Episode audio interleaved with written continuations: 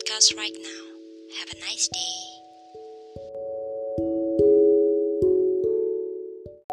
Oke okay guys, jadi sebelum aku bikin podcast hari ini, aku sempat tanya ke beberapa teman-teman aku.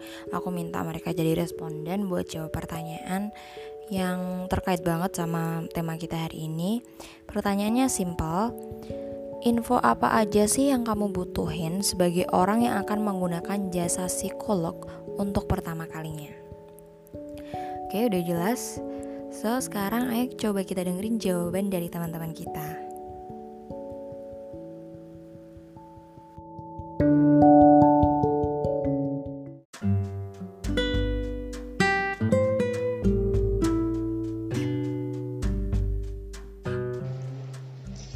Jadi, menurutku, untuk aku yang pertama kali mau ke konselor, itu hal yang penting untuk aku ketahui adalah uh, mereka itu expertnya di bidang apa sih, supaya aku itu nggak salah sasaran ke konselor yang bukan bidangnya kayak gitu. Terus lokasinya dia juga di mana, sama harganya dia berapa per jamnya kayak gitu uh, yang pertama mungkin kita harus cari tahu di mana kita bisa dapetin uh, psikolog. Entah di rumah sakit ataupun di uh, kita mendatangi kampus yang terdapat fakultas psikologinya di mana di situ pasti bakalan banyak terdapat psikolog. Lalu yang kedua uh, mungkin kita cari dari rekomendasi uh, teman atau orang yang kita kenal. Karena ketika kita dapat uh, psikolog dari orang yang kita kenal otomatis kita bisa tahu testimoni dari uh, orang tersebut dari orang yang pernah ke psikolog tersebut. Kayak uh, psikolog tersebut ketika menanggapi uh, pasien itu seperti apa. Jadi kita bisa menyeleksi sesuai dengan uh, karakter kita. Ketika udah uh, yang pastinya info berikutnya info mengenai psikolog tersebut kayak uh, nomor telepon yang bisa kita hubungi. Jadi sebelum kita ke psikolog, kita bisa menghubungi dia untuk janjian atau apa. Uh, lalu yang terakhir mungkin uh, biaya. Jadi sebelum kita psikolog, uh, kita paling nggak udah tahu biaya berapa aja yang harus kita siapkan sebelum kita ke mereka. Kayak misalkan apakah si psikolog itu sudah tersertifikasi atau belum, terus habis itu harganya berapa, letaknya di mana prosedurnya kayak apa gitu. Itu semua biasanya adalah yang mempertimbangkan um, mencari jasa psikolog gitu sih. Hmm, menurutku sih pertama adalah uh, aku bakal cari tempat psikolog atau psikolog yang menurutku itu dia bisa mengerti aku. Misalnya kayak kayak uh, aku misalnya kurang nyaman kalau ngobrol sama sesama cowok gitu ya. Terus aku milihnya jadi aku mencari psikolog yang cewek gitu. Yang kedua adalah tempatnya di mana. Aku tuh dapat bisa dapetin psikolog itu di mana. Lalu tentu biaya konsultasinya bersama psikolog itu. Dan uh, maybe aku harus tahu juga dan harus kenal juga psikolognya tuh uh, gimana gitu. Maksudnya dia laki-laki atau perempuan usia berapa gitu gitu sih. Aku nyari bakal nyari tempat psikolog yang tempat apa namanya konsultan apa sih namanya biro konsultasi ya. Biro tempat biro konsultasi yang di situ tuh aku bisa milih siapa yang bakal jadi konselorku gitu. Uh, latar belakang sang psikolog maksudnya adalah uh, dia lulusan apa kemudian uh, sudah menangani kasus apa saja misalnya seperti itu. Saya butuh itu karena saya ingin mencocokkan apakah psikolog ini cocok dengan saya dengan kondisi saya misalnya. Kemudian uh, apa ya? Selain itu saya juga butuh rekomendasi dari banyak orang, dari beberapa orang uh, bahwa sang psikolog.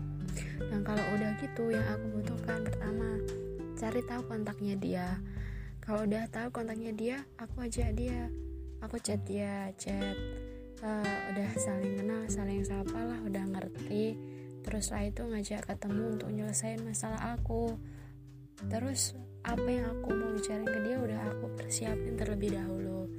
Setelah itu aku tanya harganya berapa terus nanti apa aja yang harus aku siapin terus di mana ketemuannya gitu. Jadi ya aku kan nggak pernah ke psikolog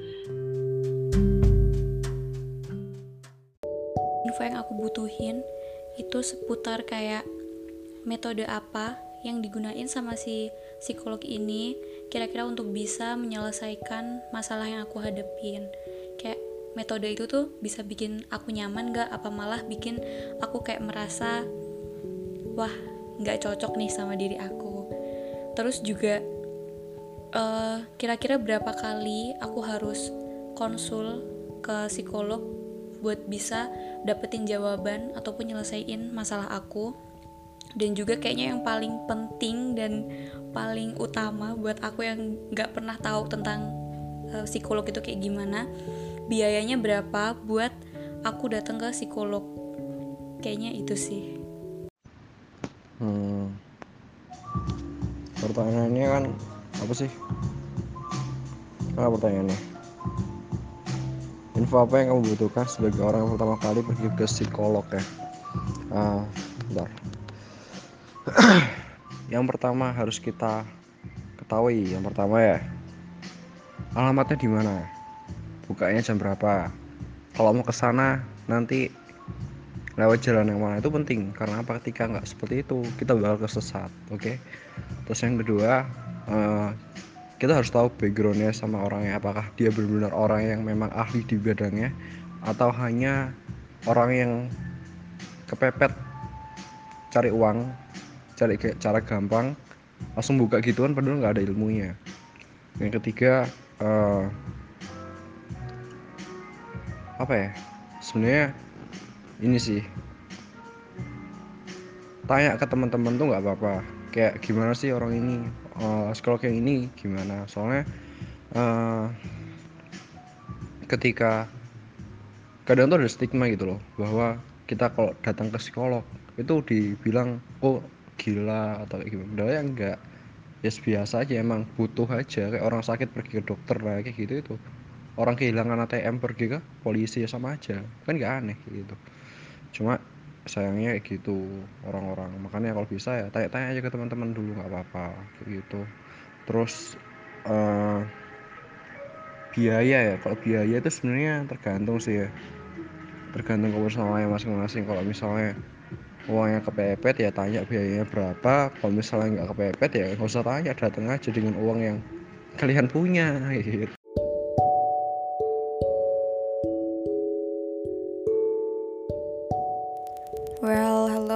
Teman-teman, kembali lagi sama aku di episode yang cukup melelahkan karena ngeditnya bakal sedikit ribet untuk episode ini jadi uh, seperti di awal kalian mungkin udah dengar beberapa pendapat teman-teman uh, kita soal bagaimana sih maksudnya kebingungan-kebingungan yang mereka rasakan ketika mereka akan pergi ke psikolog gitu.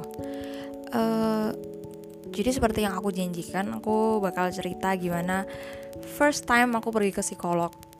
So, uh, dosen aku tuh pernah bilang gitu, kadang tuh orang datang ke psikolog not because they have a problem. Gitu dan itu jelas terjadi kepada aku kemarin. Karena uh, di salah satu tugasnya dosen aku tuh meminta kami anak didiknya untuk pergi ke konselor gitu dalam artian konselor profesional yaitu psikolog. Uh, sebenarnya I don't understand what's the point gitu. Dan akhirnya kami mengutarakan lah kebingungan kami kayak ya yeah, we're fine we don't have something to talk with our counselor gitu. Terus uh, dosen aku tuh ngomong kita uh, kita nggak harus datang dengan masalah gitu. Kita bisa membicarakan soal apa ya kayak unused kayak potensi-potensi dalam diri kita yang mungkin uh, tidak tergali gitu. Tidak tergali dalam artian contohnya gini mungkin kita merasa diri kita adalah um, seorang yang bodoh gitu misalnya. Karena nilai-nilai kita buruk karena kita rankingnya selalu di bawah gitu. Tapi uh, setelah ditelisik ternyata IQ kita tuh tinggi. Berarti kan ada sesuatu hal yang maksudnya bisa jadi adalah gaya belajar kamu yang salah atau mungkin kayak apa ya uh, kamu bekerja bukan bekerja sih kamu kayak belajar yang tidak sesuai dengan bidang kamu gitu. Misalnya kayak kamu jur kamu ahlinya di seni gitu terus kamu malah masuknya kayak di matematika which is itu sangat maksudnya antara seni dan matematika kan uh, kita tahu sendiri bahwa itu biasanya kan bertabrakan ya. Ya hal-hal kayak gini tuh ternyata bisa banget buat kita obrolin sama psikolog kita. Terus uh, aku juga pernah baca suatu buku gitu uh, tentang psikolog maksudnya datang ke psikolog gitu uh, ketika kita datang ke psikolog kita tidak selalu datang dengan what is going wrong but what could be better. Jadi nggak selalu uh, kita datang ke psikolog dengan ada yang salah nih. Tapi bisa jadi adalah apa yang tadinya mungkin uh, sedang baik-baik saja dijadikan lebih baik lagi gitu. Jadi uh, supaya kita tuh lebih uh, maksudnya memaksimalkan fungsi-fungsi fungsi-fungsi sih kayak potensi-potensi yang mungkin tadinya terpendam tadi kayak gitu. Dan di um, podcast ini aku bakal selain aku sharing soal ke kegundahan teman-teman uh, bagaimana maksudnya gimana sih cara ngakses psikolog ke psikolognya berapa sih harganya aku bakal sharing di podcast ini. Tapi for the first aku mungkin bakal ceritain ke kalian pengalaman saat pertama kali pergi ke psikolog jadi tuh honest aku selama 20 tahun hidup dan menjadi mahasiswa psikologi selama 6 semester ini aku belum pernah mencoba untuk uh, menggunakan jasa psikolog. Tapi waktu itu tapi waktu itu pernah sih kayak apa namanya I have something gitu maksudnya I have problem with my college gitu terus habis itu kayak aku ngobrol sama dosen aku itu itu dia dosen aku kayak psikolog lah jelasnya. Maksudnya dia emang buka praktek juga sih. Lulusan psikologi juga gitu maksudnya. Uh, itu dihitung sebagai datang ke psikolog nggak ya? Karena nggak bayar juga gitu. Jadi ya itu salah satunya sih. Tapi kayak maksudnya kalau datang ke psikolog tuh biasanya durasinya akan sekitaran satu jam atau lebih. Karena kita pasti bakal kayak digali banget uh, problem kita. Kalau yang kemarin tuh kayak cuma ya ngobrol biasa sih. Jadi nggak yang terlalu di maksudnya yang sama dosen aku ya kayak ya share kegundahan aku sebagian kecil aja. Kalau yang ke psikolog kemarin yang oh, jadi aku ke psikolog kemarin Sabtu sekarang Minggu ya. Uh, itu aku benar-benar maksudnya selama berapa jam ya satu jam 12 menit gitu loh. Soalnya kayak for your information aja hitungan buat kita ke buat konsultasi ke psikolog tuh dihitungnya per jam jadi ibaratnya kita tuh nyewa orang ini selama satu jam buat ngobrolin masalah kita. Dan itu aku uh, kayak maksudnya merasa bahwa sebenarnya masalah ini tuh masih bisa aku tanganin. Cuma karena ada tugas juga jadi aku uh, maksudnya bukan berusaha bikin masalah juga sih tapi kayak ya oke okay lah aku berusaha untuk obrolin tapi jangan sampai yang aku waktu itu batasinnya kayak satu jam doang gitu loh. Tapi ternyata lebih kayak satu jam 12 menit karena aku sedikit ada kayak konsul about my future dan lain sebagainya gitu. Kebetulan doi kan anak sih maksudnya lulusan psikologi dan sudah jadi psikolog kan dan itu one of my dream kan maksudnya jadi psikolog tuh dan kayak pengen maksudnya lihat gimana sih kesusahan dan mungkin apa aja yang bakal dihadapi kayak gitu sih. Terus uh, jadi pertama aku datang ke psikolognya. Sebelum aku datang ke psikolog aku sempat melakukan beberapa research juga dan dosen aku juga ngasih beberapa rekomendasi tentang psikolog-psikolog yang bisa didatengin saat di Surabaya. Kebetulan aku sekarang lagi stay di Surabaya, so aku cari psikolog-psikolog yang ada di sekitar Surabaya. Uh, Sebenarnya banyak banget psikolog-psikolog yang ada di Surabaya karena selain Surabaya juga kota besar, maksudnya uh, kayak banyak lah biro-biro mandiri yang mereka udah mendirikan usaha mereka sendiri gitu kan. Kalau di daerah mungkin kalian bisa banget datengin ke puskesmas puskesmas gitu ya. Kayak kemarin temen aku ada yang bilang, tapi aku aku nggak belum memastikan sih dia jadi beneran datang atau enggak. Tapi beberapa sumber gitu uh, ada yang bilang bahwa kalau ke puskesmas tuh biaya buat konsul ke psikolognya tuh lebih murah. Harganya berapa ya? Nggak sampai yang sampai lima puluh ribu banget kayak kemarin ada yang bilang sepuluh ribuan gitu lah kayak ah serius gitu terus habis itu uh, kayak ah udah dosen aku tuh bilang gitu loh maksudnya sebenarnya tuh e, tiga jadi normalnya ya normalnya buat kita pergi ke psikolog tuh biasanya harganya normalnya adalah 300 ribu dan menurut dosen aku tuh 300 ribu tuh sebenarnya e, kalau kita pengen jadi psikolog dan kita mengejar uangnya ya itu sebenarnya kayak nggak worth it banget gitu loh. Karena 300 ribu tuh tidak ada apa-apanya dengan e, tenaga kamu mendengarkan seseorang karena ya siapa sih yang mau apa namanya siapa sih yang mau ketemu masalah gitu. Dan saat jadi psikolog tuh mau nggak mau kan kita harus berhadapan dengan masalah ya. Jadi ya uh, tenaga yang kita keluarkan akan sangat banyak sekali gitu. Ya maksudnya uh, ketika aku maksudnya ketika kayaknya ketika kalian mungkin berdiri di posisi sebagai orang yang belajar psikolog gitu pasti akan sangat merasakan struggle-nya dan kayak oke okay, inilah apa harga 300 ribu itu saya uh, sepertinya worth it gitu. Maksudnya untuk biaya mereka kayak gitu terus uh, sebenarnya tuh aku ada soal biaya ya kita bicara dulu mungkin soal isu biaya ya. Sangat apa ya sedikit miris sebenarnya. Kemarin aku tuh sempat baca gitu loh di twitter kayak biaya psikologi aja 300 ribu aku memilih buat depresi aja gitu. Maksudnya uh, apa ya uh, ya hidup hidup tuh pilihan. Aku menekankan itu ya maksudnya hidup tuh pilihan tapi kayak ya kamu masa lebih suka tenggelam dalam kesengsaraan gitu. Ibaratnya ya kalian tahu kalau misalnya kalian uh, one of my listener pernah mengalami yang namanya depresi pasti itu rasanya nggak enak banget gitu loh. Dan pasti kalian ibaratnya kalian tuh sakit apa ya sakit panas gitu sakit yang panas yang udah pusing yang udah kayak aduh nggak bisa mikir gitu kalian pasti bakal searching for apa namanya bantuan kayak dokter gitu kan. Sama halnya dengan depresi kalian merasa kalian pasti akan ngerasa bahwa dunia tuh sangat apa ya kayak nggak ada harapan gitu loh pasti. Nah pasti kalian akan uh, mengusahakan diri supaya sembuh kan.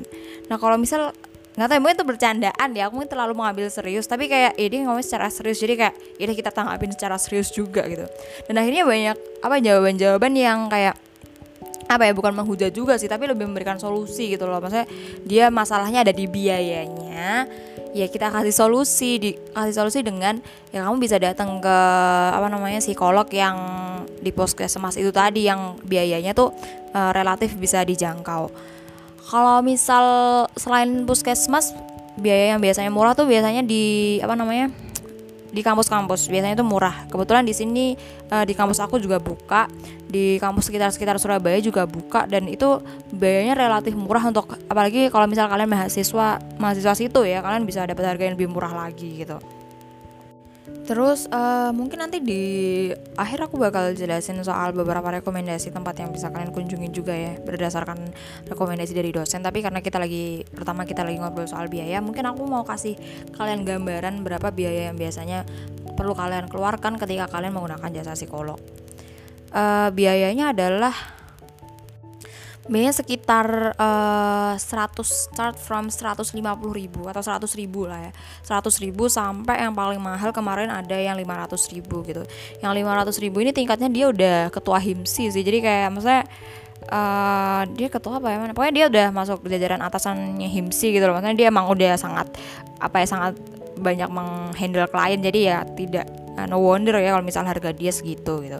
Tapi kalau misal kayak biro-biro gitu biro-biro di sekitar Surabaya harganya uh, mulai dari harga 100 ribu. 100 ribu ini kemarin aku ada yang ngasih harga tuh 85 ribu. Jadi uh, dengan karena aku kebetulan sedang menjadi mahasiswa ya dengan kamu menunjukkan KTM kamu bisa dapat harga 85 ribu, 85 ribu per jam.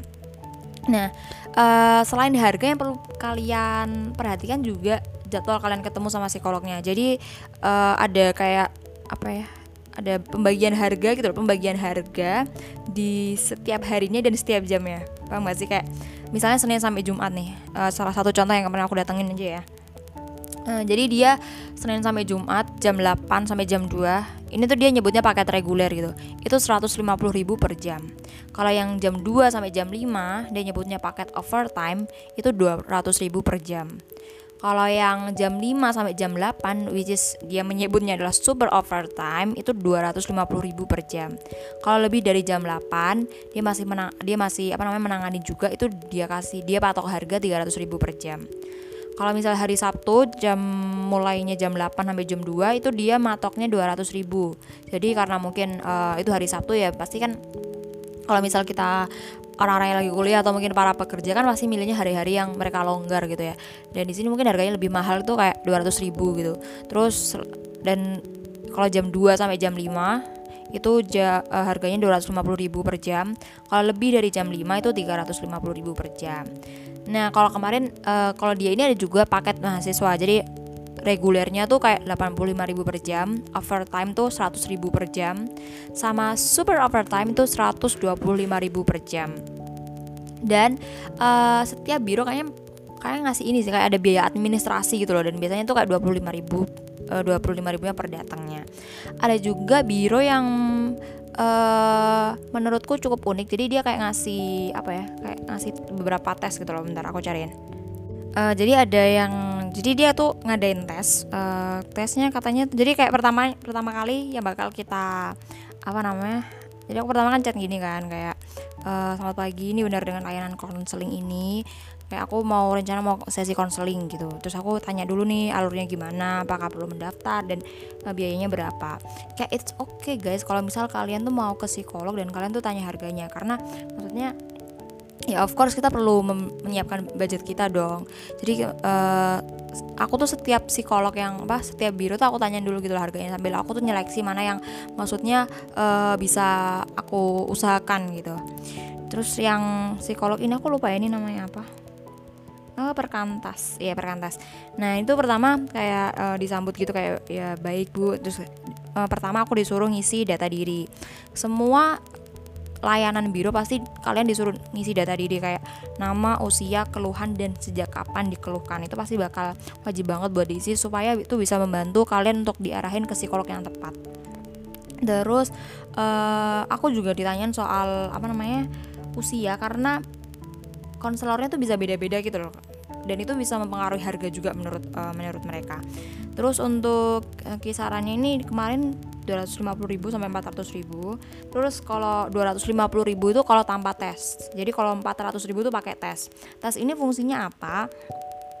Tes ini fungsinya adalah untuk memudahkan psikolog atau konselor biar bisa lebih kenalin kamu gitu. Jadi uh, kamu sendiri nanti bakal lebih jelas gitu tentang diri kamu. Dan itu tuh kayak berapa lama ya sekitar 4 jaman gitu loh iya sekitar 4 jaman jadi uh, ini lumayan gercep sih sebenarnya kayak aku daftar langsung di apa namanya langsung ditanggapi dengan baik dan langsung kayak uh, misal tesnya besok gimana langsung tanyain gitu. Jadi kayak haha aku kan masih masih belum ada jadwal gitu kan. Langsung kayak ya oke. Okay. terus uh, jadi tesnya bakal 4 jaman gitu kayak assessment gitu. Tapi kalau misalnya nggak mau pakai tes ya itu oke okay. kamu bisa dapat harga 250 ribu gitu aja. Jadi kayak konseling doang tuh nggak apa-apa gitu. Terus setelah itu setelah kamu udah uh, udah mengutarakan keluhan kamu kamu bakal dibikinin janji sama psikolognya. Jadi kayak setiap biro tuh pasti ada maksudnya ada adminnya lah. Maksudnya kayak kamu nggak bakal langsung ketemu sama psikolognya langsung gitu. Kamu kamu nggak bakal ngobrol sama psikolognya langsung ketika kamu di chat. Kamu bakal ketemu bakal ngobrol dan ketemu langsung sama psikolognya adalah ketika kamu udah di tempat bironya tersebut. Terus habis itu hmm, dan poin pentingnya adalah kamu harus menyiapkan beberapa opsi hari sih kalau misalnya kamu pengen ketemu psikolog. Kayak misalnya uh, kamu kosong di hari ini jam segini karena uh, setiap psikolog kan pasti udah punya maksudnya mereka punya jadwal dan mungkin mereka udah punya janji ya sebelumnya. Jadi kayak jadi istilahnya kayak booking gitu lah. Istilahnya booking psikolog kamu di jam ini hari ini. Jadi harus jelas gitu. Karena aku beberapa waktu tuh kayak aku booking di hari-hari yang menurut aku kayak aku longgar gitu. Aku kira psikolognya akan menyesuaikan aku ternyata tidak. Kita harus saling menyesuaikan guys.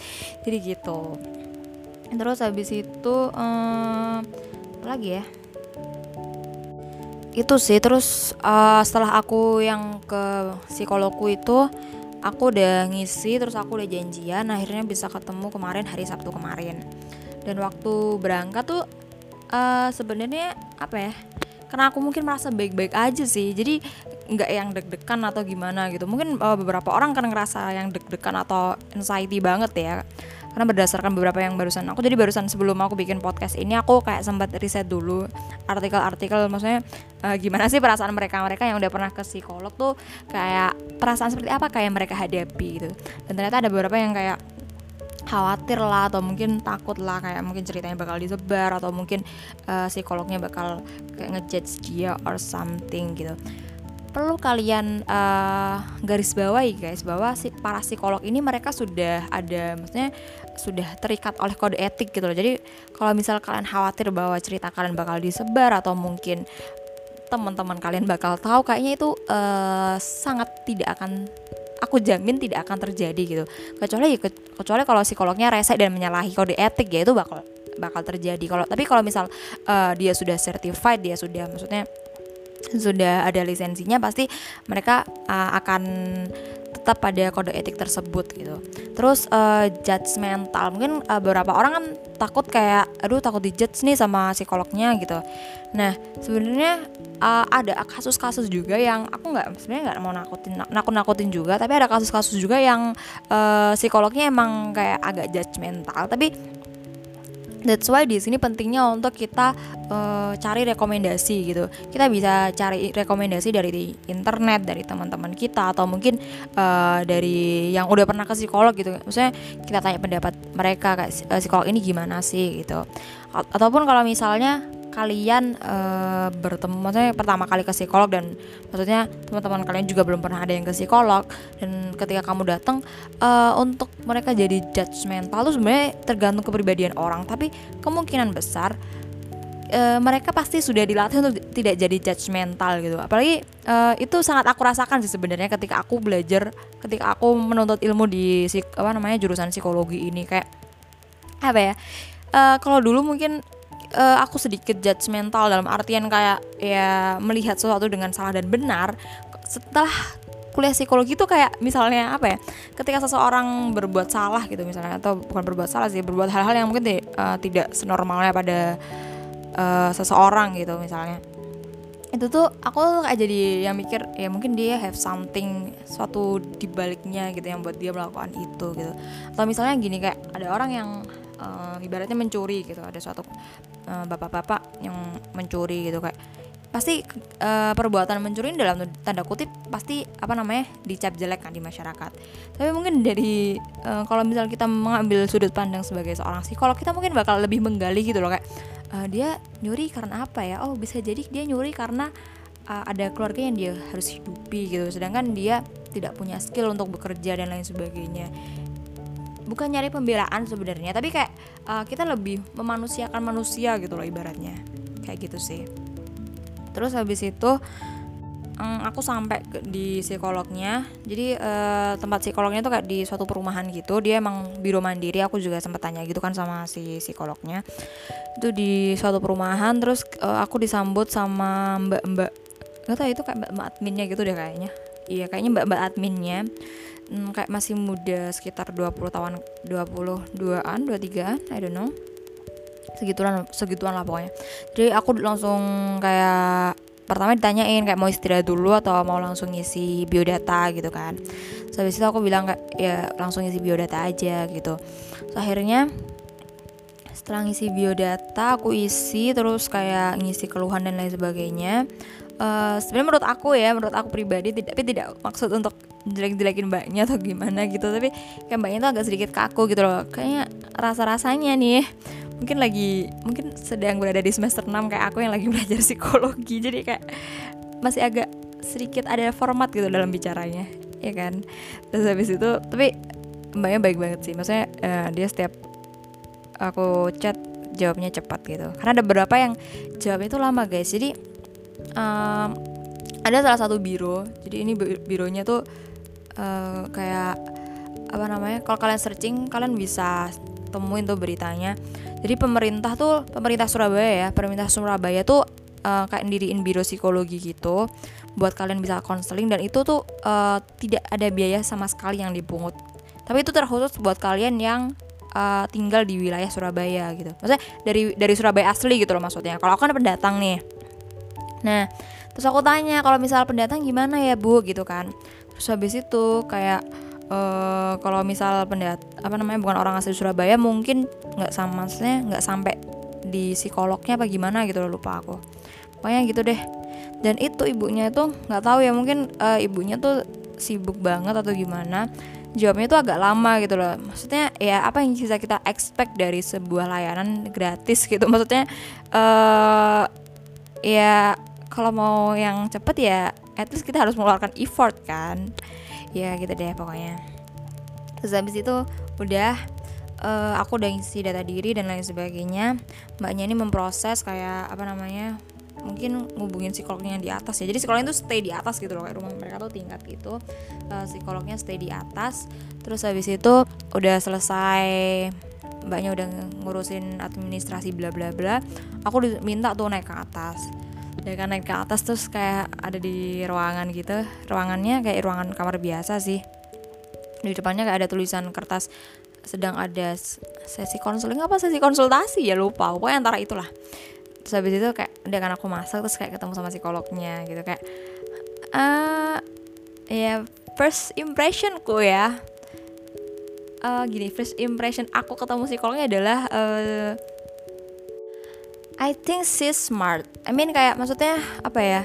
Uh, aku tuh ke kemarin-kemarin maksudnya aku udah menetapkan standar gitu standar sih kayak aku tuh pengen ketemu psikolog tuh yang kompeten gitu di bidangnya karena uh, ada beberapa pilihan psikolog yang mungkin ya namanya psikolog kan ya cocok-cocokan ya tapi kayak first time aku ketemu psikologku ini aku merasa kayak ya oke okay, mungkin uh, orang ini adalah orang yang tepat gitu akhirnya oke okay, orangnya orangnya cukup ramah dan nggak tahu ya uh, karena aku sekarang lagi belajar konseling gitu. Maksudnya aku aku lagi belajar soal ilmu konseling ini. Aku tuh jadi ngerasa kayak uh, apa ya? Kayak mbaknya tuh kayak bukan mbaknya sih itu umur berapa ya? Ya pokoknya tapi dia masih kelihatan muda sih. Maksudnya uh, masih senang lah maksudnya ngobrol sama dia. Belum beliau belum tua tua beliau kayak orangnya belum tua tua banget gitu. Uh, waktu ngobrol tuh eh, tadi aku bahas apa sih Oke aku lupa tadi aku sebelum ini ngomong apa Tapi aku gak mungkin ngeback suara aku karena bakal keputus recordingnya. So, sorry guys. Jadi uh, langsung aja ke prosesnya. Maksudnya uh, waktu itu langsung kayak uh, mbaknya ramah disapa uh, kayak kenalan gitu. Sebenarnya agak sedikit oh I remember. Jadi karena aku sekarang lagi belajar psikologi aku tuh merasa kayak mbaknya tuh cuma lagi apa ya bukan jadi fake sih sebenarnya. Itu emang kayak ah, aku tahu nih ini emang tekniknya mbaknya gitu loh. Paham gak sih? Kayak eh jadinya bukan bukan kurang natural sih tapi kayak ya ya emang gitu sih tekniknya. Jadi uh, maksudnya teorinya ternyata yang aku pelajari selama di kelas itu sesuai gitu dengan praktek yang digunakan sama mbaknya. Jadi ketika bukan mbak juga sih ibu ya mungkin ya. Ya nggak tahu sih umurnya masih muda banget 30-an gitu lah kayaknya. Jadi sama ibunya ini kayak uh, ketika aku cerita tuh ibunya tuh kayak yang ngangguk-ngangguk kayak yang berusaha untuk apa namanya empati gitu loh ke aku. Jadi aku tuh kayak dalam hati tahun nih tahun nih ini pasti orangnya lagi berusaha empati nih. Kayak gitu loh kayak ya jadi iseng aja sih di kepala aku gitu sih. Terus habis itu uh, mm, kesan aku sama ibunya tuh uh, apa ya?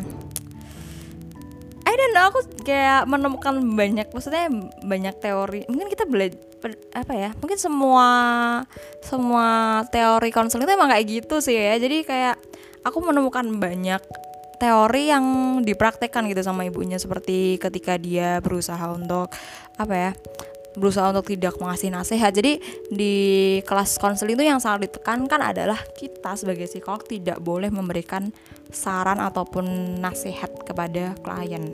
Karena even kita gatel banget ya buat maksudnya buat ngomongin buat kamu tuh harusnya gini gini gini gitu. Tapi uh, konselor aku tuh berusaha ngajak aku diskusi gitu loh. Maksudnya uh, jadi aku aku tuh waktu datang ke psikolog tuh kayak akhirnya cerita kan ya cerita bla bla bla gitu. Terus akhirnya uh, ceritanya tuh kayak merembet ke mana-mana gitu loh. Di tengah percakapan kita di tengah sesi ngobrol kita aku tuh sempat yang kayak khawatir kalau misal aduh ceritaku uh, bisa dipahamin nggak ya? Atau terlalu rumit atau terlalu mengada-ngada nggak ya? Gitu kan. Maksudnya sebenarnya it's okay guys. Karena apa? Karena emang ya tugas psikolognya adalah untuk menguraikan benang eh, benang-benang yang terpintal itu yang benar-benar terpintal di kepala kita itu. Jadi uh, emang tugas beliau untuk me, apa ya menguraikan sih bener sih. Untuk menguraikan supaya benang-benang yang rumit tadi ini bisa lurus kembali gitu terus ya udah kayak uh, ini kayak merembet ke mana-mana. Terus akhirnya uh, orangnya tuh kayak ngambil pensil gitu orangnya ngambil pensil sama kertas gitu terus kayak ditulisin tuh poin-poin. Maksudnya uh, big big bukan big big problem sih kayak problem-problem apa yang sedang um, mengganggu aku gitu. Dan terus uh, beliau tuh hmm, apa ya aku sangat kagum sih sebenarnya sama orangnya maksudnya uh, dia mungkin sangat sangat menangkap pelajaran di kelasnya gitu. Ya, jelas udah jadi psikolog anjir. Uh, jadi kayak dia tuh membantu aku maksudnya uh, dia bantu kita bukan uh, ngasih bukannya ngasih nasihat tapi kayak ngajak diskusi gitu loh. Kayak dia tuh uh, sempat bertanya gitu jadi sekarang yang kamu prioritasin banget tuh apa? gitu. Terus habis itu dia tuh bantu aku buat ngasih beberapa opsi gitu beberapa opsi dalam artian kayak apa ya memberi sudut pandang baru lah istilahnya kayak uh, jadi ketika aku cerita akhirnya kan dia kan uh, menggali-gali maksudnya menggali lebih dalam kan ceritanya supaya dia dapat gambaran keseluruhan dari masalahku. Nah di situ tuh kayak uh, setelah dia coba untuk menarik akar masalahnya dia ngasih sudut pandang sudut pandang baru yang mungkin kayak awalnya tuh kayak oh iya sih bener sih kayak ya bener aku juga jadi ngerasa kayak oh iya sih bener sih. Kayak gitu. Jadi ketika aku datang ke psikolog ini aku tuh ngerasa apa ya ngerasa seneng banget. Karena apa yang aku pelajarin selama di kelas uh, aku temukan di kehidupan nyata gitu loh. Paham gak sih? Kayak sebahagia itu. Anjir kayak jadi review selebgram ya sebahagia itu gitu. Ya udah gitu. Jadi kayak uh, I feel happy karena mungkin sebagai mahasiswa psikologi sih. Jadi kayak sedikit bukan bias sih tapi kayak ngerasa oke okay, oke okay. jadi kalau misal jadi karena di situ tuh aku juga selain aku curhat masalah aku, aku juga sekalian observasi gitu loh jadi nanti di minggu keberapa ya kayak di bulan Maret kalau nggak salah aku bakal jadi aku bakal uh, latihan jadi konselor juga jadi kita bakal datengin klien dari luar. Nah, dosen aku tuh minta sebelum kalian jadi konselor, kalian juga harus berlatih jadi klien. Jadi kalian harus merasain gimana sih deg-degannya klien gitu. Uh, pembukaan seperti apa yang harus kalian lakukan supaya kalian klien merasa nyaman gitu. Dan kayak aku udah mencatat poin-poin sih kayak misalnya uh, apa ya kayak tisu tisu itu penting banget. Kalau misal apa namanya kayak cerit nanti aku bakal jadi konselor karena aku tuh sebenarnya tidak apa ya tidak berusaha untuk jadi emosional sih. Sebenarnya maksudnya aku cukup aku ketika datang aku tahu bahwa aku bisa mengontrol diri dan nggak bakal nangis nangis banget gitu.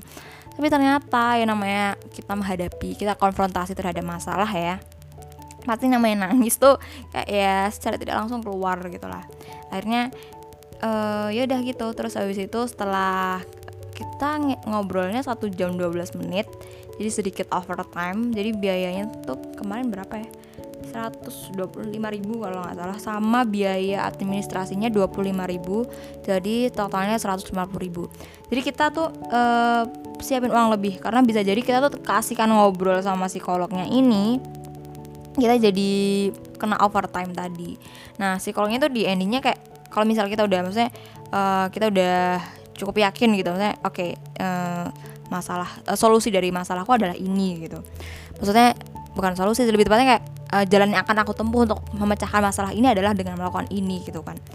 Nah di uh, di endingnya tuh psikolognya kayak tanya gitu tanya gitu loh kayak apalagi yang pengen kamu ngobrolin gitu terus karena aku juga udah uh, mematok supaya waktunya tidak lebih dari satu jam ya. Jadi kayak aku ya udah maksudnya aku juga sudah sudah clear juga gitu dengan masalahku.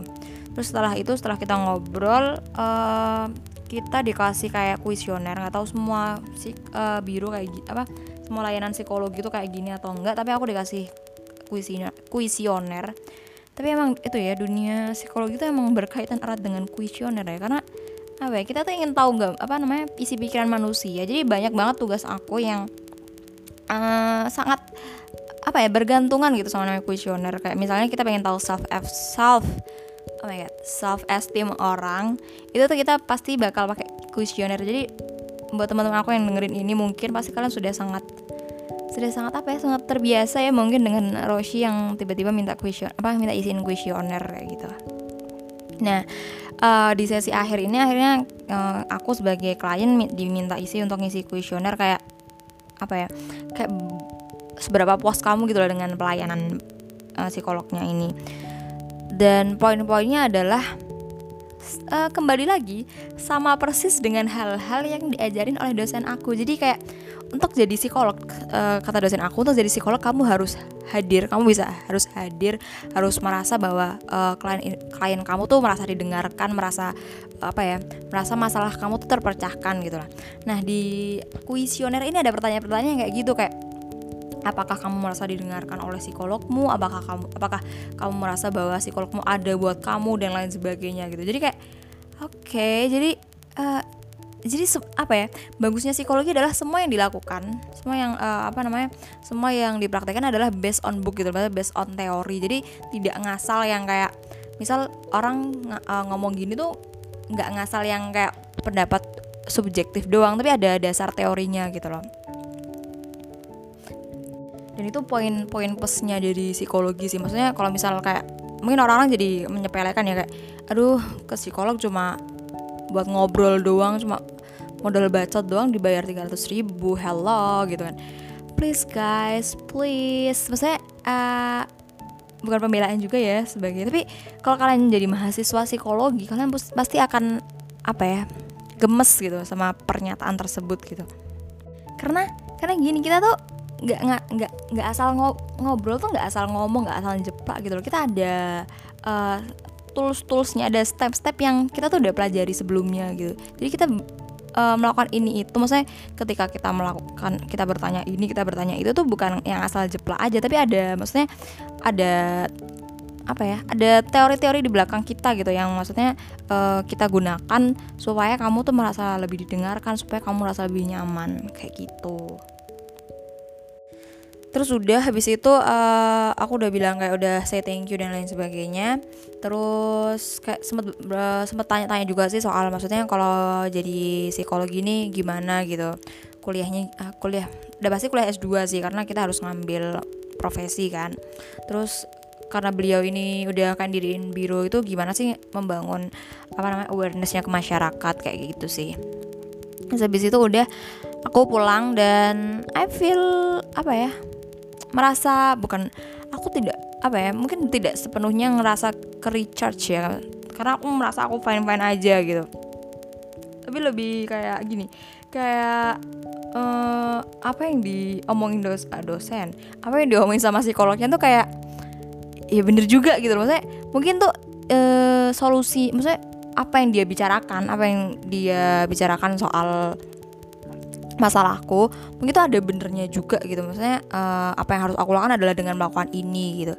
Jadi misalnya uh, psikologmu kayak memberikan opsi oh mungkin kamu kelimpungan nih sama tugas kamu so akhirnya nilai kamu jadi jelek gitu. Gimana kalau kamu mulai membagi-bagi waktumu gitu? Ya psikolog tuh sebenarnya bantu nyadarin kamu gitu loh terhadap opsi-opsi yang sebenarnya mungkin udah ada di otak kamu tapi kamu nggak kepikiran gitu. Jadi bantu buat memunculkan itu sih kayak gitu terus udah uh, nah teman-teman di apa namanya di teman-teman aku yang aku tanyain soal info apa aja yang mereka butuhkan mereka sempat mention beberapa soal uh, apakah uh, kita butuh banget buat tahu psikolognya tuh certified atau enggak. Aku sebenarnya nggak mencari tahu ini certified atau enggak tapi karena ini rekomendasi dari dosen aku which is dia adalah profesor ya. Jadi kayak harusnya sudah certified sih guys. Jadi uh, eh aku tak eh nggak sih aku carinya ini bukan dari dosen aku sih. Ini aku jadi kayak selain aku dapat rekomendasi dari dosen aku juga cari-cari di internet. Jadi uh, di internet tuh banyak banget biro-biro psikologi yang menawarkan bantuan. Nah di situ tuh uh, mereka bakal apa namanya kayak ya ada kontaknya dan lain sebagainya sih. Tapi kalau misal kalian pengen cari tahu soal nama dan uh, maksudnya udah certified atau belum itu bisa kalian minta buat memastikan buat keamanan kalian juga gitu terus uh, gini psikolog tuh sebenarnya setiap psikolog tuh punya spesialisnya masing-masing. Misalnya dosen aku yang lagi ngajar uh, lagi ngajar aku di mata kuliah konseling ini, beliau ini uh, fokusnya tuh ada di bidang hubungan dan pernikahan kalau nggak salah. Nah maksudnya uh, ada juga yang psikolog yang mungkin nangannya soal remaja. Ada juga psikolog yang mungkin nangannya soal anak-anak. Nah ini tuh penting banget buat kalian uh, cari tahu. Maksudnya ketika kalian ngisi data diri kan nanti ada apa sih yang kamu keluhin Nah itu nanti bakal uh, bantu kalian buat nyaring psikolog yang tepat buat kalian. Nah ada juga yang kemarin di salah satu kampus, jadi uh, dia tuh nawarin aku buat peer counseling. Peer counseling ini ibaratnya kayak aku tuh konsul sama orang yang seumuran sama aku. Jadi karena masalah aku terkait sama masalah-masalah kampus, jadi kayak uh, mereka ini nawarin aku buat konsul sama orang-orang yang seumuran sama aku, tapi mereka masih di supervise jadi kayak masih di bawah pengawasan gitu supervisi dari uh, psikolognya yang asli gitu. Nah aku mikirnya kayak apa ya karena aku pengennya butuhnya yang berkompeten dalam artian ya aku tidak menjudge mereka tidak berkompeten ya tapi aku pengen yang udah berpengalaman gitu. Jadi kayak aku say no sih waktu itu. Nah cek background dan uh, background ini sangat penting sih buat kalian apalagi uh, ketika kalian menghadapi masalah yang kom cukup complicated gitu. Misalnya ada masalah uh, remaja gitu ada masalah keluarga atau masalah dan lain sebagainya itu bisa aja nanti kayak bidangnya masing-masing gitu. Atau mungkin bisa aja juga uh, psikolog yang belajarnya juga di beberapa bidang itu juga ada kayak gitu. Terus kebingungan teman-teman adalah soal bagaimana mendapatkan kontak dari kontak untuk ke psikolognya. Sebenarnya ini bisa banget buat kalian cari di Google. Jadi uh, selain di Google kalian juga bisa tanya teman-teman kalian yang mungkin jurusan psikolog ya. Jadi apalagi yang udah semester semester tua sih apalagi gitu. Atau mereka mereka yang udah pernah ke psikolog pasti mereka uh, punya kontaknya dan mereka juga bisa ditanya-tanyai soal gimana sih pendapat mereka soal psikolog ini gitu. Terus habis itu uh, yang teman-teman membingungkan juga soal biaya. Biaya tadi udah aku mention. Jadi uh, biayanya bisa sampai seharga 500 ribu tuh ada. Ada yang harganya 100 ribu doang juga ada 150 ribu juga ada. Tinggal kalian pinter-pinter nyari atau misal kalian uh, tidak ada waktu untuk nyari kalian bisa tanya teman kalian yang udah pernah ke psikolog atau mungkin simply kalian tanya ke aku boleh banget kalau misal nanti uh, kalau misal kalian tanya aku aku butuh banget nih ke psikolog sekarang gitu. Kalian bisa tanya aku di email nanti. Emailnya udah aku taruh di bio ya guys. Jadi kalian bisa tanya di situ gitu. Terus aku kirimin lengkap uh, harga-harga psikolog setiap bironya kayak gitu.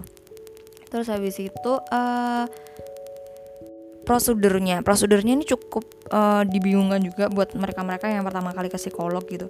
Sebenarnya aku juga sempat bingung sih kalau misal ke psikolog pertama kali aku harus ngapain gitu. I have no idea. Maksudnya aku ngomongnya gimana gitu tapi ya prosedurnya adalah uh, kamu bilang aja perkenal pertama ya jelas perkenalin diri kamu kamu ada keinginan untuk konsultasi terus kira-kira biaya kalau misalnya kamu pengen tanya biaya ya nggak apa-apa biayanya berapa dan apa namanya bisa bisa datang buat konsultasi itu kapan gitu. Dan kita nggak bisa ya yang asal apa namanya aku pengen dong konsultasi besok gitu misalnya. Kayak nggak bisa se apa namanya secepat itu gitu karena namanya psikolognya dia ada beberapa udah terbooking duluan. Jadi kalau misal kalian butuhnya cepet dan orang itu nggak bisa ya better kalian move to another psychologist gitu. And then uh, tempat. Jadi uh, di mana biasanya kalian bisa ketemu sama psikolog di rumah sakit ada, maksudnya rumah sakit yang menawarkan jasa psikologi ya, maksudnya layanan psikologi gitu. Di puskesmas juga ada di beberapa puskesmas. Kalau kalian nggak tahu puskesmas mana, aku sebenarnya kurang tahu ya kalau puskesmas. Tapi mungkin uh, kalian bisa cek, maksudnya cek satu-satu di puskesmas terdekat kalian lah. Maksudnya mereka menawarkan jasa psikologi atau enggak.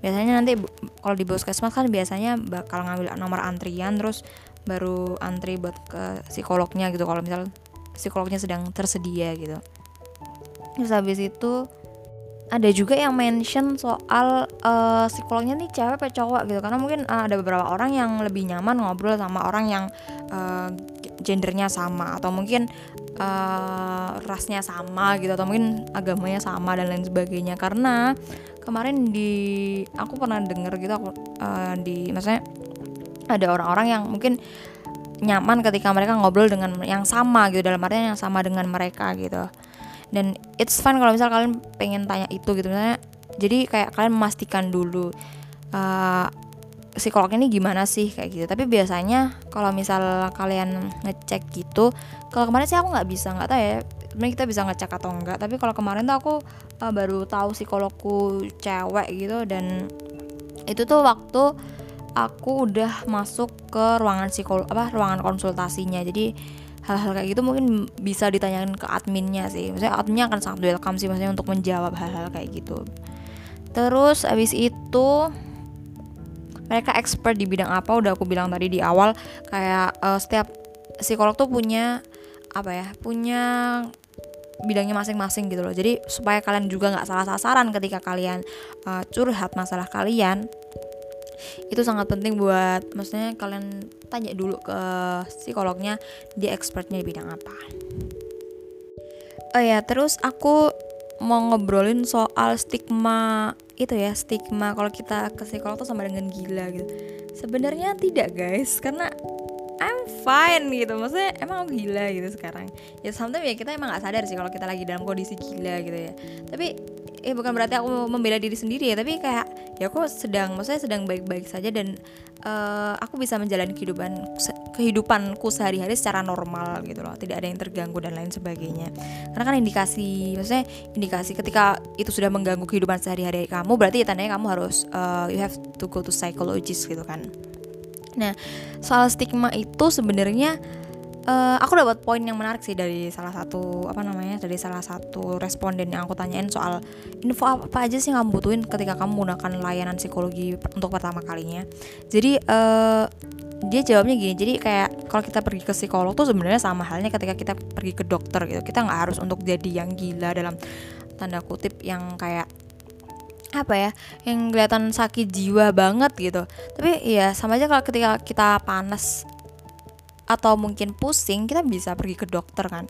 Ya psikolog tuh sama dengan dokter gitu kita bisa apa namanya datang ke mereka tanpa harus nunggu yang uh, sakit banget gitu. Iya udah jadi kalau misal ada masih ada orang yang bilang kayak uh, pergi ke psikolog sama dengan gila tentu saja itu tidak benar karena selain kita bisa maksudnya ke psikolog tuh ibaratnya kita nyari teman kayak kita tuh nyari teman ngobrol di mana uh, dia ini udah apa ya dia ini uh, bisa secara objektif bantu kita buat nyelesain masalah gitu loh. Misalnya kita uh, biasanya kita ngobrol ke teman kita. Kan uh, mungkin solusinya mungkin ada yang beberapa beberapa hal mungkin benar gitu. Ada beberapa hal yang kayak emang gitu ya? gitu. Kalau ke psikolog tuh kita lebih jelas karena mereka sudah pertama mereka sudah di training gitu. Mereka sudah belajar mereka sudah punya ilmunya dan mereka uh, tentunya mereka nggak ngasal gitu dalam memberikan apa namanya step-step yang harus kalian lakukan untuk menyelesaikan masalah kalian gitu. So uh, kita bantu buat teman-teman kita buat maksudnya buat orang-orang di sekitar kita buat apa ya memberantas, memberantas stigma ini bahwa pergi ke psikolog sama dengan gila itu tentu tidak benar. So uh, udah sih itu aja. I hope kalau misal kalian punya beberapa pertanyaan terkait pergi ke psikolog atau kalian butuh jangan ragu-ragu buat tanya aku karena aku sangat welcome sekali kalau misalnya kalian butuh tanya-tanya soal biaya atau mungkin tempat yang rekomendasi gitu atau mungkin tanya soal kemarin psikologku gimana sih orangnya? gitu. Aku welcome banget.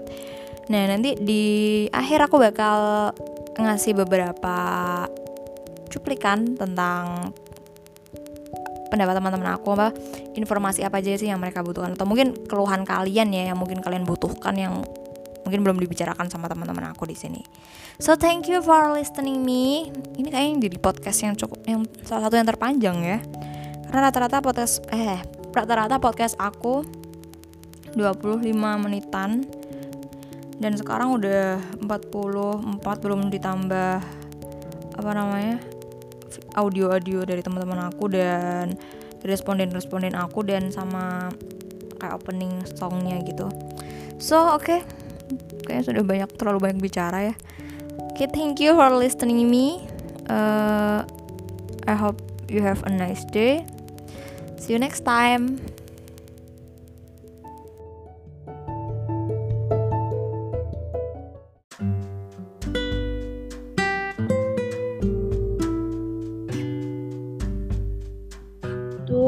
Mengenai uh, rekam jejak psikolog itu sendiri.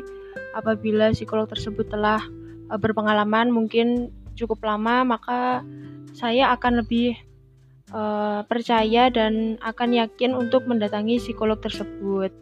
Yang kedua yaitu saya membutuhkan informasi mengenai uh, gangguan yang ada dalam diri saya sehingga apabila saya telah mengetahui gejala-gejala yang mungkin uh, merupakan gangguan dari uh, dalam diri saya, saya bisa berkonsultasi lebih lanjut uh, dengan psikolog sehingga kami berdua mungkin akan lebih bisa menemukan solusi yang tepat untuk gangguan yang ada dalam diri saya. Uh, lihat gelarnya dulu, gelarnya dia apa, harus lulusan dari psikologi pastinya. Terus yang kedua dicek tempat praktik dari psikolog tersebut saat kita sudah direkomendasikan oleh uh, teman atau keluarga untuk um, berkunjung ke psikolog tersebut terus cek lagi dia itu punya sertifikat lisensi psikolog apa enggak yang pertama sih tempat karena referensi tempat menjadi salah satu uh, acuan untuk bercerita tentang masalah kepada orang psikolog. Untuk menemukan referensi tepat sih biasanya uh, tanya sih kepada teman-teman para teman-teman dari anak psikologi. Menurut kalian mana sih tempat yang menurut bisa curhatnya itu enak dan lain sebagainya. Terus yang kedua mungkin uh, di underestimate di kepalaku sih biaya untuk jasa konsultasi psikologi itu mahal jadi ya carilah referensi-referensi atau tempat yang bisa cukup ya lebih murah lah. Atau katanya sih bisa sih curhat dengan psikolog dengan menggunakan BPJS lah itu salah satu fungsinya. Coba aja. Di kampusku sendiri sih ada untuk para mahasiswa yang ingin membutuhkan jasa psikolog. Dan itu sudah tercover dengan asuransi sih. Tapi belum pernah coba juga dan kalau bisa infonya itu kalian harus gali lebih dalam dan juga mempersiapkan apa yang akan dibawakan kepada psikolog karena percuma saja kalau ke sana cuma hanya teman ngobrol saja.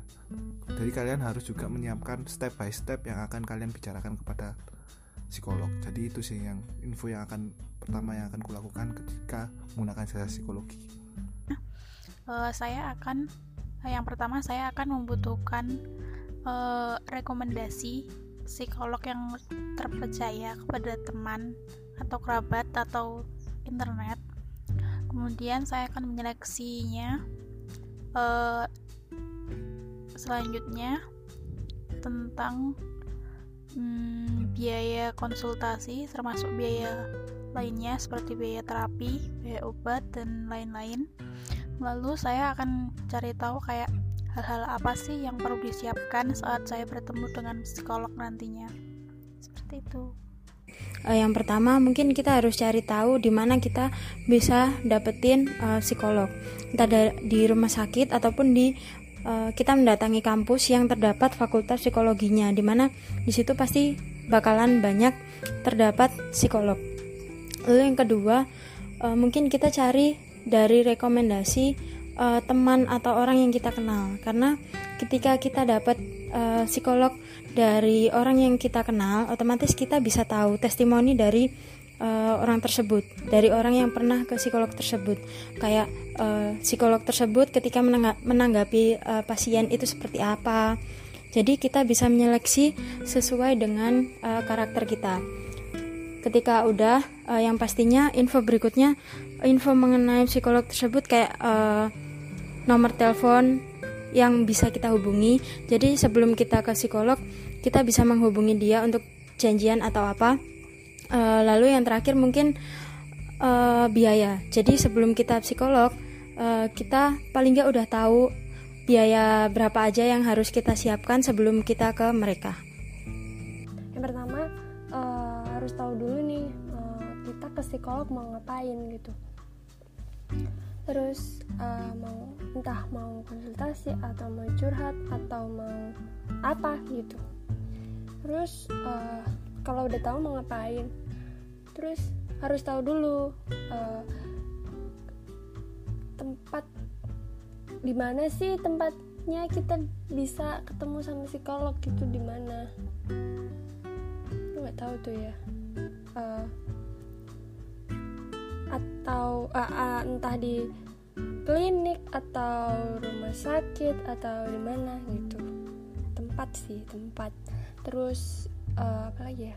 Hmm, biaya.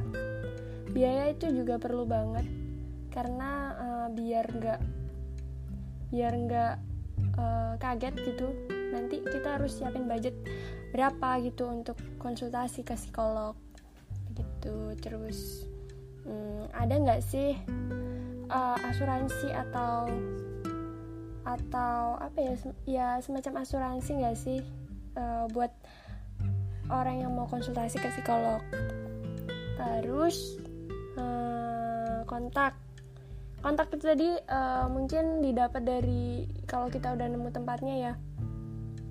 Kontak itu perlu sih informasi tentang kontak psikolognya. Terus uh, informasi tentang uh, seorang psikolognya. Uh, kita harus pilih tuh psikolog yang yang cocok sama uh, apa yang kita butuhin gitu. Itu perlu sih infonya. Terus uh, apa lagi ya? Terus uh, itu. Apa aja apa aja yang uh, disediakan? Disediakan ya um, terapi lah ya terapi apa aja yang di yang disediakan oleh seorang psikolog gitu? Halo. Uh, sebenarnya yang aku butuhin kalau ke psikolog itu pertama aku cari tempat buat konsul sama psikolog itu di mana.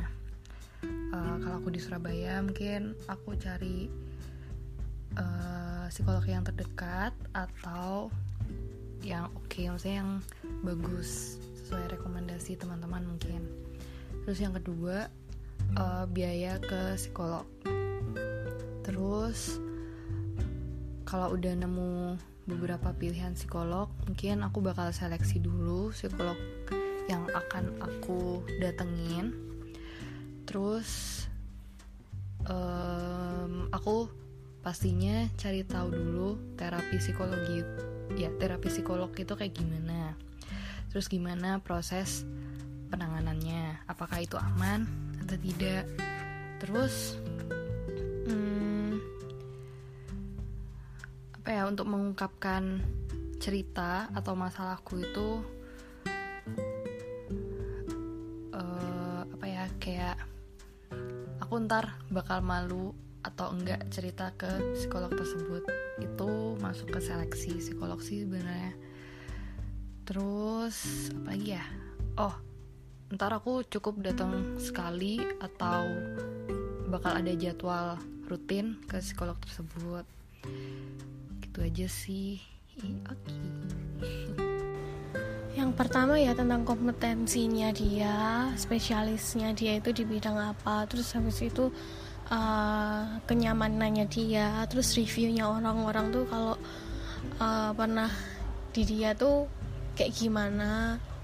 Terus setelah itu pricing